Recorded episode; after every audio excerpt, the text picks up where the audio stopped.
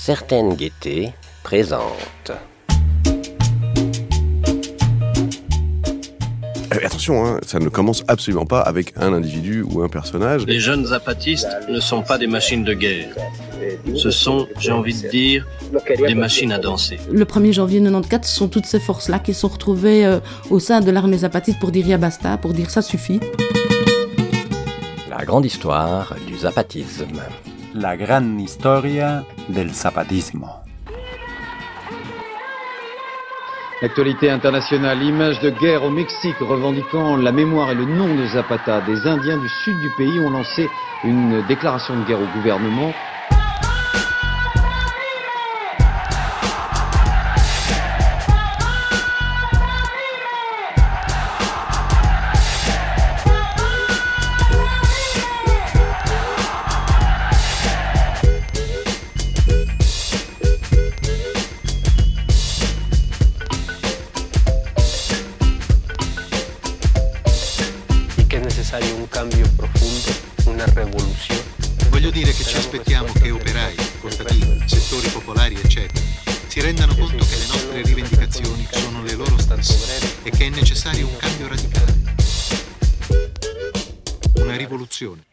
Les peuples indigènes du Chiapas sont des descendants d'une civilisation considérée comme l'une des plus brillantes et originales du monde antique. Cette civilisation, qui s'organisait autour de cités-États et d'un système de pouvoir hiérarchisé, était florissante avant l'arrivée des Espagnols au XVe siècle, mais déjà en transformation. Face aux envahisseurs, elle succomba assez vite. Pendant la période suivante, les populations quittèrent les cités et se dispersèrent. Rapidement, elles furent soumises, exploitées pour leur force de travail, réduites en esclavage. Aujourd'hui, les peuples mayas continuent de vivre à peu près sur les mêmes terres qu'il y a cinq siècles. Ils ont su conserver malgré tout, au moins en partie, leur culture et leurs traditions. Ils sont implantés dans toute l'Amérique centrale, c'est-à-dire au Honduras, Costa Rica, Panama, Nicaragua, Belize, Salvador, Guatemala et Mexique. Ces deux derniers pays sont ceux comptant la plus grande population maya. Au XVIIIe siècle, les colons et les nobles font fortune avec les mines, le commerce et l'agriculture. Les haciendas, immenses propriétés agricoles, commencent à émerger. Et au Chiapas, à la moitié du XXe siècle, la quasi-totalité des indigènes vivent et travaillent dans ces grands domaines, dans des conditions de vie misérables et totalement illégales. Ils ne perçoivent en général aucun salaire, subissent régulièrement frustration, humiliation, droits de cuissage, punition et enfermement. Les grands propriétaires appliquent leurs propres lois en dehors de toute justice.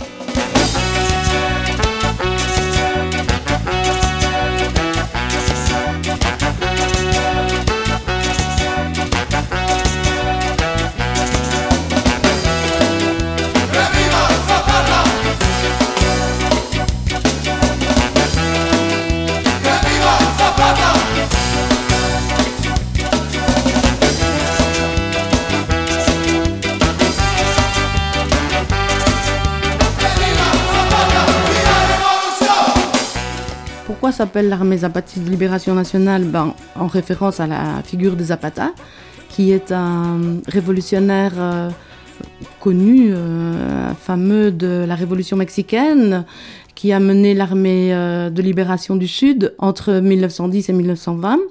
Et Zapata était un leader indigène. Sa famille elle-même avait été spoliée de ses terres par un grand propriétaire terrien à l'époque. Et euh, son village, euh, dans la région de Cuernavaca, avait vécu cette injustice fondamentale. Et donc, il a pris la tête d'une armée pour réclamer des terres pour les indigènes. C'est un problème ancien en Amérique latine, au Mexique aussi. Et donc, le fait de spolier les personnes et les communautés originaires de leurs terres est vécu comme un comme une colonisation et une injustice fondamentale. Quoi. Et donc, en fait, entre 1910 et 1920, il y a eu la révolution au Mexique contre la dictature de Porfirio Diaz. Et Zapata est une des figures importantes de cette révolution avec Pancho Villa. Et lui, en fait, il a représenté un peu euh, le révolutionnaire irréductible. Pour euh, utiliser un mot qui nous plaît euh, à nous. C'est celui qui a refusé notamment, par exemple, des postes au gouvernement et qui, jusqu'au bout, est resté fidèle quelque part aux, perspectives du départ, c'est-à-dire l'exigence de redistribution des terres auprès des paysans indigènes. Ben, notamment, un des slogans zapatistes, c'était La terre est à celui qui la travaille, ou bien Terre et liberté, inspiré des théories de Ricardo Flores Magón, qui était un révolutionnaire qui avait été emprisonné qui a été un peu le penseur euh, de la révolution euh, mexicaine dans ce qu'elle a de plus, euh, de plus proche peut-être de la pensée indigène, de plus communautaire et de plus révolutionnaire par rapport à la mise en place d'un système bourgeois finalement capitaliste à la mode occidentale au Mexique. Le soulèvement zapatiste a remué l'ordre immuable des choses depuis cinq siècles. Les coletos, qui ne peuvent pas croire les Indiens capables d'initiatives propres, accusent les étrangers, les familles de gauche ou l'évêque Samuel Ruiz. Les premiers jours de la guerre, certains secteurs n'hésitaient pas à affirmer que le mouvement zapatiste était étranger, parce que ce n'était pas possible qu'il ait là des femmes indiennes de là-bas, toujours si soumises. Marta Figueroa, avocate métisse, fut surprise aussi par les femmes zapatistes. Le 1er janvier, je suis allé au parc voir de quoi ils avaient besoin, combien ils étaient et quelle quantité de café j'allais faire. Quand je les ai vus avec leurs armes et leurs uniformes, j'ai été très surprise, mais ce qui m'a le plus frappé, ça a été de voir ces femmes habillées en militaire, sans perdre leur identité. Elles portaient leurs nœuds, leurs pinces, leurs boucles d'oreilles, leurs colliers. En plus, elles disaient que les activités militaires étaient plus faciles que les travaux ménagers d'une indigène.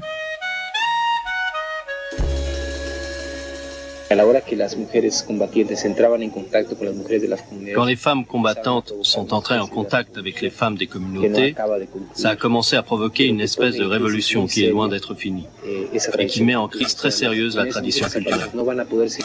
Les communautés indigènes ne pourront pas continuer à avancer si elles ne surmontent pas ce problème. Les femmes battues, la marginalisation, tout ça continue. Dans les assemblées, les hommes et les femmes sont séparés. Même quand les assemblées sont communes, les femmes ne parlent pas. Les hommes, si. Mais il faut surtout comprendre que pour les jeunes filles, l'armée a été l'unique possibilité d'apprendre à lire et à écrire. Elles y ont trouvé une place et un rôle actif. Il y a des jeunes filles qui commandent des milliers d'hommes, ce qui pour les communautés indiennes est quelque chose d'incroyable, de très difficile à imaginer. Ya se mira el horizonte, combatiente zapatista, el camino marcará a los que vienen atrás. Vamos, vamos, vamos, vamos adelante para que salgamos en la lucha avante, porque nuestra patria grita y necesita de todo el esfuerzo de los zapatistas. Par rapport au mouvement zapatiste, que certains disent néo-zapatiste, donc l'armée zapatiste de libération nationale qui s'est insurgée, qui est apparue publiquement en 94, il y a eu plusieurs moments, disons la préhistoire, le, moment de préparation entre 84 et 94, qui a permis à des étudiants qui avaient fui les répressions suite à mai 68 au Mexique, qui se sont retrouvés dans la forêt Lacandone avec des idées révolutionnaires, mais euh, complètement perdues par rapport à, à la possibilité de, et la nécessité de survie dans la forêt, et qui ont rencontré en fait des Indiens, des indigènes, qui eux-mêmes euh, avaient quitté les grandes propriétés terriennes et s'étaient retrouvés euh, sur des terres souvent incultes et dans des conditions très difficiles. Il a fallu défricher la forêt, notamment enfin, dans Femme de maïs, elle raconte cette, époque de, fondation de village, de partir de rien, venir avec une machette et puis euh, construire son village. Et donc en fait, euh, les étudiants qui ils étaient 6, 7 au début, ils, ils, ont dû survivre et ils ont dû compter sur les, sur les gens qui vivaient là-bas. Et petit à petit, il y a eu un contact qui s'est établi un peu privilégié d'abord avec quelques personnes, qui s'est amplifié petit à petit, jusqu'à créer cette armée euh, qui a décidé de s'insurger, d'apparaître publiquement le 1er janvier 94 pour défendre les terres. Et elle a été ralliée par de nombreux, de nombreuses euh, collectifs et euh, associations qui existait un peu dans notamment qui avait été permise par la mise en place d'un système de catéchisme, notamment euh, venant de, des propositions de la théologie de la libération représentée par Samuel Ruiz.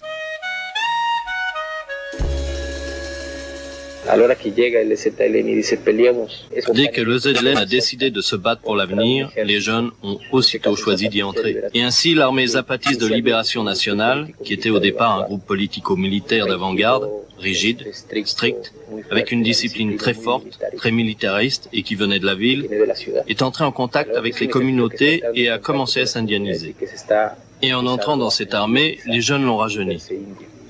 Ainsi, de ce mélange est né quelque chose d'assez éloigné d'une armée.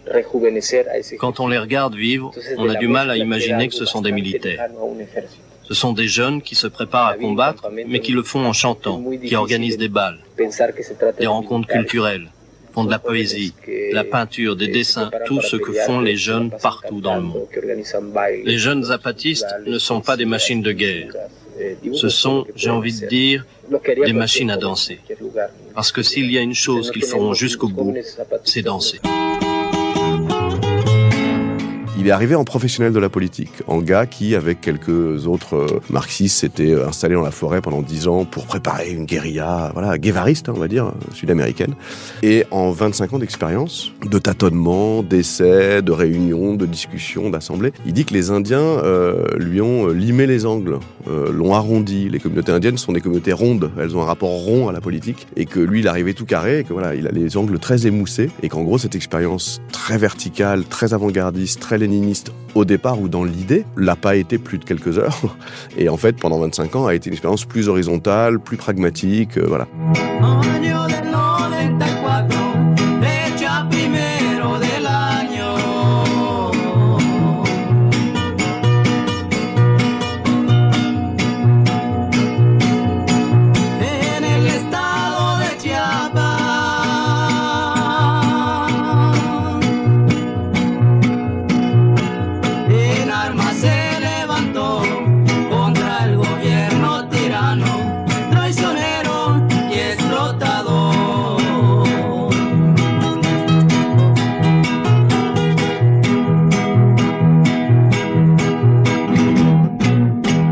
Avait cette idée de s'organiser pour résister par rapport à un envahisseur, un colonisateur, un gros propriétaire, un exploiteur finalement.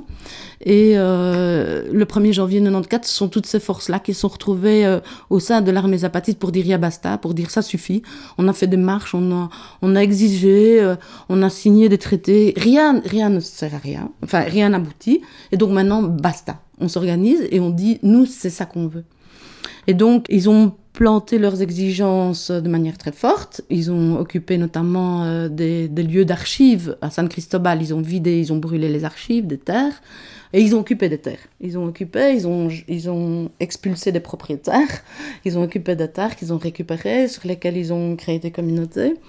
Et toute l'année 94 euh, a été marquée par cette construction de l'autonomie euh, à travers des municipes où les gens se choisissaient et où les familles mettaient en place un système comment vivre ensemble, inspiré d'une vieille vie communautaire, enfin d'une ancienne vie communautaire qui était probablement celle des, qui avait dû être celle des, communautés qui sont créées dans la forêt, et en même temps euh, des principes révolutionnaires qui étaient portés par le mouvement inspiré par les, guérillas ou les mouvements de libération nationale qui existaient en Amérique latine un peu depuis les années 70. Quoi. Et donc ça aboutit euh, à une mise en place de dialogues auxquels ont participé de nombreuses communautés euh, indigènes au Mexique, ailleurs qu'au Chiapas. Euh, les accords de, la, de, San Andrés ont fait l'objet de nombreuses tables directives avec des, des, personnes qui venaient inviter des intellectuels ou des personnes qui étaient aussi déjà impliquées dans des mouvements, dans des associations et qui ont servi aussi de soit d'intermédiaire, enfin de, de facilitateur et en même temps d'aspirateur pour nourrir les discussions euh, entre le gouvernement et le, le, ZLN. Et il y a eu des premiers accords qui ont été signés entre le gouvernement et les apatistes. Et à ce moment-là, il devait y avoir nouveau, de nouvelles tables, mais euh, la mise en place de ces premiers accords au niveau constitutionnel n'avait pas eu lieu. Et donc le gouvernement n'est pas revenu dans l'étape de discussion. Et donc il y a eu une mise en place d'une nouvelle commission de conciliation qui était portée par à l'époque un représentant du gouvernement et Samuel Ruiz aussi mais jamais ça n'a été euh, entériné au niveau de la Constitution, et donc les zapatistes ont décidé unilatéralement d'appliquer ces accords d'autonomie, de, reconnaissance d'une autonomie culturelle, à travers notamment euh, la création des écoles zapatistes, des petites écoles, des écoles zapatistes chaque endroit où existe au moins un enfant euh, dans une famille zapatiste, il y a une école zapatiste pour défendre la culture, la langue, les langues locales et aussi pour former euh, petit à petit à la lecture, à la critique aussi des textes, à la, critique du monde dans lequel on est. C'est notamment un, des aspects du mouvement zapatiste.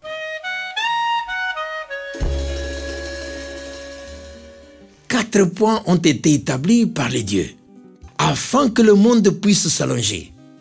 Non qu'il soit fatigué, mais pour que les hommes et les femmes cheminent à égalité, pour que nous tous, trouvent leur place et que personne ne soit au-dessus d'un autre. Deux points ont été établis par les dieux pour voler et pouvoir être sur terre. Il y a un point pour que les hommes et les femmes véritables puissent cheminer. Ils sont sept les points qui donnent sens au monde. Ils travaillent aux hommes et femmes véritables. Le devant et l'arrière à côté de l'autre, le haut et le bas, et le septième est le chemin que nous rêvons, la destinée des hommes et des femmes du maïs, les vrais. Une lune sur chaque poitrine fut le cadeau des dieux aux mères, afin qu'elle alimente un rêve les hommes et les femmes nouveaux. En eux viennent l'histoire et la mémoire. Sans eux, c'est la mort, il oublie qu'on mange. La terre, notre grand-mère, a deux sens pour que les hommes et les femmes apprennent à rêver. En apprenant à rêver, ils apprennent à se faire grand, à se faire digne. Ils apprennent à lutter. C'est pourquoi, quand les hommes et les femmes véritables disaient Allons rêver, ils disaient, ils se disaient Allons lutter. Aïe ouais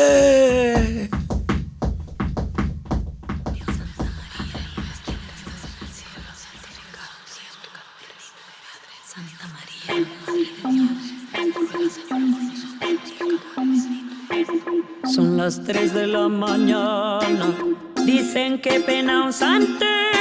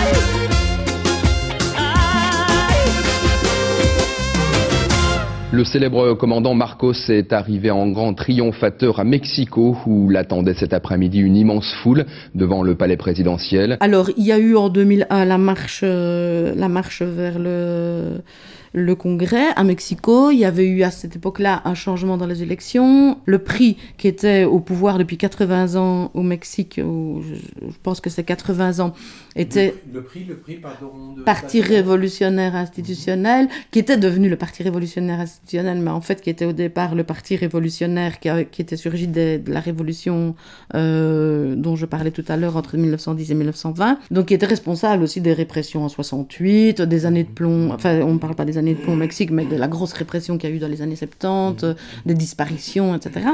Et donc il- euh, le prix est- est- a été euh, évincé par le PAN, qui lui par contre était un parti euh, d'aspiration complètement libérale pro-nord-américain. Euh, mais les zapatistes euh, ont, vu ça comme euh, voilà un, changement de pouvoir et ont dit ok le, pouvoir passe dans d'autres mains eh bien nous allons aller pour taper à la porte du Congrès pour faire entendre notre voix et pour exiger que soient respectés les accords de San Andrés. Ils ont fait une grande caravane, ça leur a permis de traverser le Mexique, de rencontrer d'autres communautés, de passer à travers des villes. Été aussi un, grand moment. Et puis ils sont arrivés à Mexico, ils ont été accueillis sur la place du Zocalo. euh, C'était bondé, bondé, bondé. euh, Il y a eu une scène qui a été montée. Ils ont pu parler, rencontrer les gens de Mexico. Ils ont rencontré un gros soutien euh, de la base, de- de- d'en bas. Et puis ils sont arrivés au Congrès, ils ont, eu, ils ont pris la parole au Congrès, mais de nouveau, ça n'a pas abouti au niveau de la Constitution, donc ils se sont repliés. Et à partir de là, ils ont vu que les demandes au niveau de l'État n'aboutissant pas, que la seule solution, c'était, ben, ok, on ne nous entend pas, rebelote, euh, ben, on reprend pas les armes, non, on va construire des formes de gouvernement qui nous correspondent. Et donc il y a eu petit à petit... euh, Suite à toute un- une construction, la mise en place des caracoles. Donc les caracoles ont pris euh, la, la suite des Aguascalientes qui avait été, c'était cinq endroits un peu euh, euh, dispersés au Chiapas, qui étaient en même temps des lieux de ralliement pour les communautés alentours, des formes d'organisation. Et là, ça s'est formalisé, structuré de manière claire à travers les caracoles, qui sont devenus en fait les endroits d'exercice du pouvoir autonome où euh, le pouvoir est exercé par des représentants des communautés qui se relaient tous les 15 jours, 3 semaines sous forme de... c'est- C'est c'est 8 personnes, ça varie entre 6, 8, 10, qui représentent les communautés et qui se relaient. Et donc, euh, ces personnes sont censées résoudre, entendre les plaintes et, et proposer des solutions par rapport aux problèmes qui se posent dans les communautés, que ce soit des problèmes de violence familiale, des problèmes de, de- économiques, euh, recevoir les, les personnes qui viennent de l'extérieur et qui proposent des projets, que ce soit médiatiques, euh, financiers, euh, euh, des aides juridiques, etc. Et c'est aussi à, partir de, de cette organisation-là que se règlent des conflits qu'on pourrait voir dire à terre communautaire, parce que même des gens qui ne sont pas zapatistes peuvent faire appel à ces instances temporaires qui siègent en fait pour deux ans. Et donc tous les deux ans, il y a un relais de l'équipe complète. Donc ces caracoles fonctionnent depuis 2003. Entonces el, el ZLN se convierte en ejército de las comunidades. Eh, en ese sentido, eh, tiene que subordinarse a la forma de mando. Donc, le SDLN s'est converti en l'armée des communautés. Et de ce fait, elle a dû se soumettre à la forme de commandement et d'organisation politique de celle-ci. Dans les communautés indigènes, le commandement n'est pas individuel ou personnel, mais collectif. Les décisions fondamentales, même les plus petites, sont prises par le groupe dans une assemblée. Si tu veux te marier avec une fille, ou si une fille veut se marier avec un homme, il faut demander la permission à l'assemblée de la communauté, pas aux parents, à la communauté. Toute la communauté est informée du fait que tu vas te marier, et elle décide aussi des travaux à faire, s'il faut cultiver tel ou tel champ, construire un aguas calientes ou une école, faire venir de l'eau. Toutes les décisions se prennent en assemblée.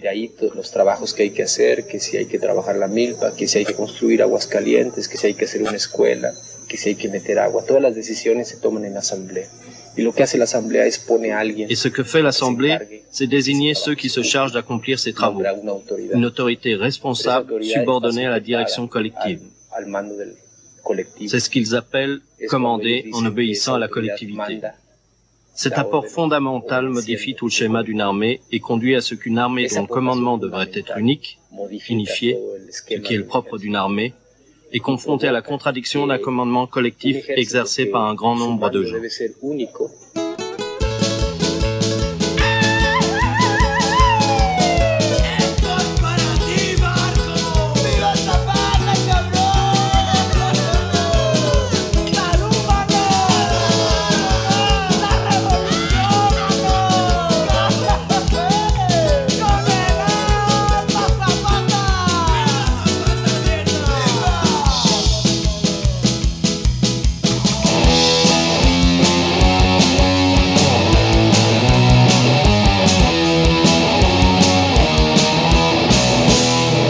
Et dans la foulée, alors en 2005, s'est lancée la- l'autre campagne par rapport à la proposition de, de- d'AMLO, donc de- du PRD, qui est un parti de gauche, enfin, euh, de gauche institutionnelle au Mexique.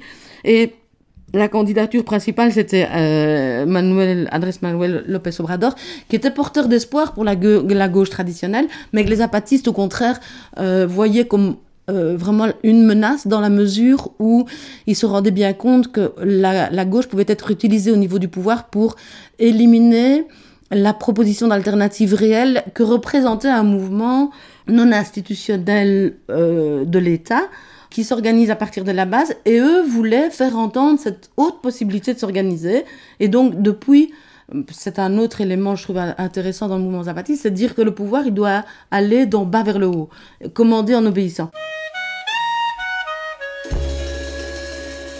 Alors c'est vrai que là c'est le mandar obedeciendo. Dès qu'on arrive dans un village zapatiste, il y a à l'entrée le, même panneau qui dit euh, ici le, le peuple dirige euh, et voilà, le gouvernement obéit, qui sont des formules. Euh, sur le terrain, c'est tout de suite plus complexe. Mais moi, ce qui m'a d'abord, on va dire que j'ai eu deux réactions euh, successives. La première, elle est évidemment de fascination, de sidération pour un système vraiment horizontal et qui fonctionne, qui n'est pas rhétorique, qui fonctionne. C'est-à-dire tous les Indiens sont en réunion permanente, consultation.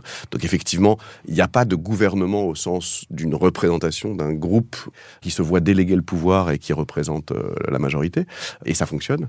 Mais en fait, quand on enquête sur la façon dont ça fonctionne, il y a quelque chose de tâtonnant, de pragmatique, de réaliste. Euh, des toutes petites choses. Par exemple, le fait que euh, certaines personnes sont plus compétentes que d'autres, que ce soit des compétences techniques ou des compétences intellectuelles, que donc même si tout le monde doit avoir des charges, donc des missions collectives en rotation, bah, ceux qui sont les plus compétents, de fait, les occupent plus souvent que les autres. Il y a le fait que euh, quand on essaie d'obtenir un vote consensuel sur une décision, parfois il faut le faire à la majorité. Qui n'est pas, encore une fois, dans l'horizontalité pure, on ne devrait pas le faire.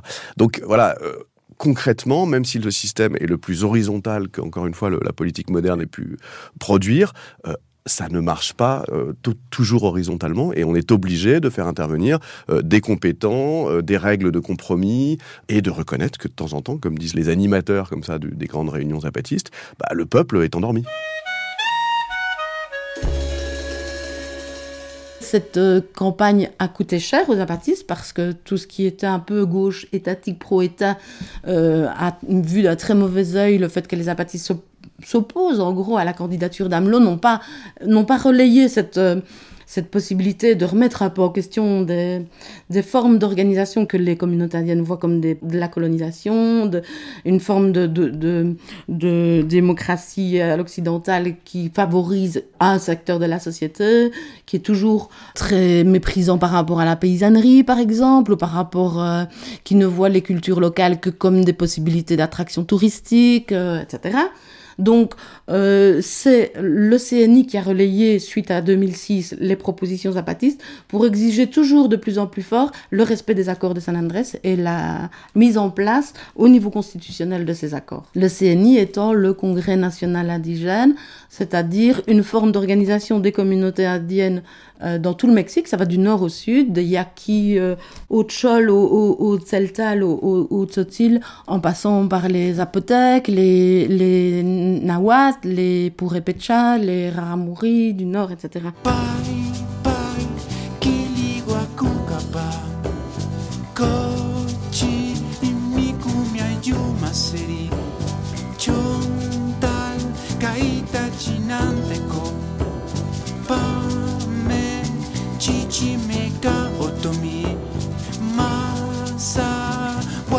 klasinga okuilteko zapoteko solteko txatinon papa buko mixteko masa amuzgoteki masateko txotxo izkateko guabeko Tlapaneco, Totonaca, Tlapaneco, Totonaca. Tepe guapo, Luca Mije, Soque guasteco, Mayala Candón, Cholceltal, Chotil, Tojolabal, Cholceltal, Chotil, Tojolabal. Ce congrès national indigène, c'est une forme, ils disent, normalement on est un, un, réseau, mais quand on est ensemble, les moments où on se retrouve, on est congrès. Donc c'est des rencontres de 3-4 jours. Euh, J'ai pu assister à une notamment du rencontre du congrès national indigène dans la région de Nurio, à l'époque en 2010-2011, quand on vivait là-bas qui sont des moments de rencontres privilégiés où les communautés, euh, les, représentants des différentes, euh, des différentes ethnies, là, hein, c'est vraiment des gens qui viennent en tant que porte-parole ou en tant que porteurs d'une culture, vraiment, euh, ils s'affirment avec leur culture, en tant que Purepecha, en tant que Huichol, etc. Et ils viennent expliquer quelles sont leurs luttes, quels sont les, leurs ennemis, qu'est-ce qui se passe notamment par rapport à l'extractivisme, par rapport aux lieux sacrés, par rapport euh, à leurs terres euh, qui sont récupérées qui sont menacées par le narcotrafic, etc. Donc euh, c'est un lieu de, de, partage et de combat, de, de lutte, euh, qui a coûté très cher. Il y a plusieurs représentants du Congrès national indigène qui ont été assassinés, notamment récemment, il y a deux trois ans, Samir Flores, qui était lui-même euh, euh, un personnage très charismatique euh, de la région de Tlaxcala et qui luttait avec le front des peuples en défense de la terre et de l'eau, qui, lors d'une intervention du président, est intervenu pour euh, signaler que son langage était double, que c'était hypocrite, que c'était des mensonges, que en fait, il n'obtenait pas une écoute par rapport à leurs revendications, et ça lui a coûté la vie. Il y a probablement une entreprise française qui est liée à, à, cet assassinat. Donc ce sont des personnes qui sont porteuses de, à la fois d'une culture très forte, qui la revendiquent à travers leurs vêtements, à travers leur langue, mais qui en même temps sont porteurs de lutte, parce qu'il y a une conception de rapport à la terre, au territoire, à la terre-mère, qui est complètement... Euh, opposé et qui, qui, a du mal à, à se faire entendre et, qui n'est pas entendu, mais il y a de part et d'autre par une conception euh, exploitant la terre de l'homme qui est maître du monde, de l'homme qui, euh, qui conçoit que la terre est, est, fait pour son profit. Quoi. Et donc tout ça, tu t'imagines, ça fait, euh, c'est porteur de beaucoup de choses.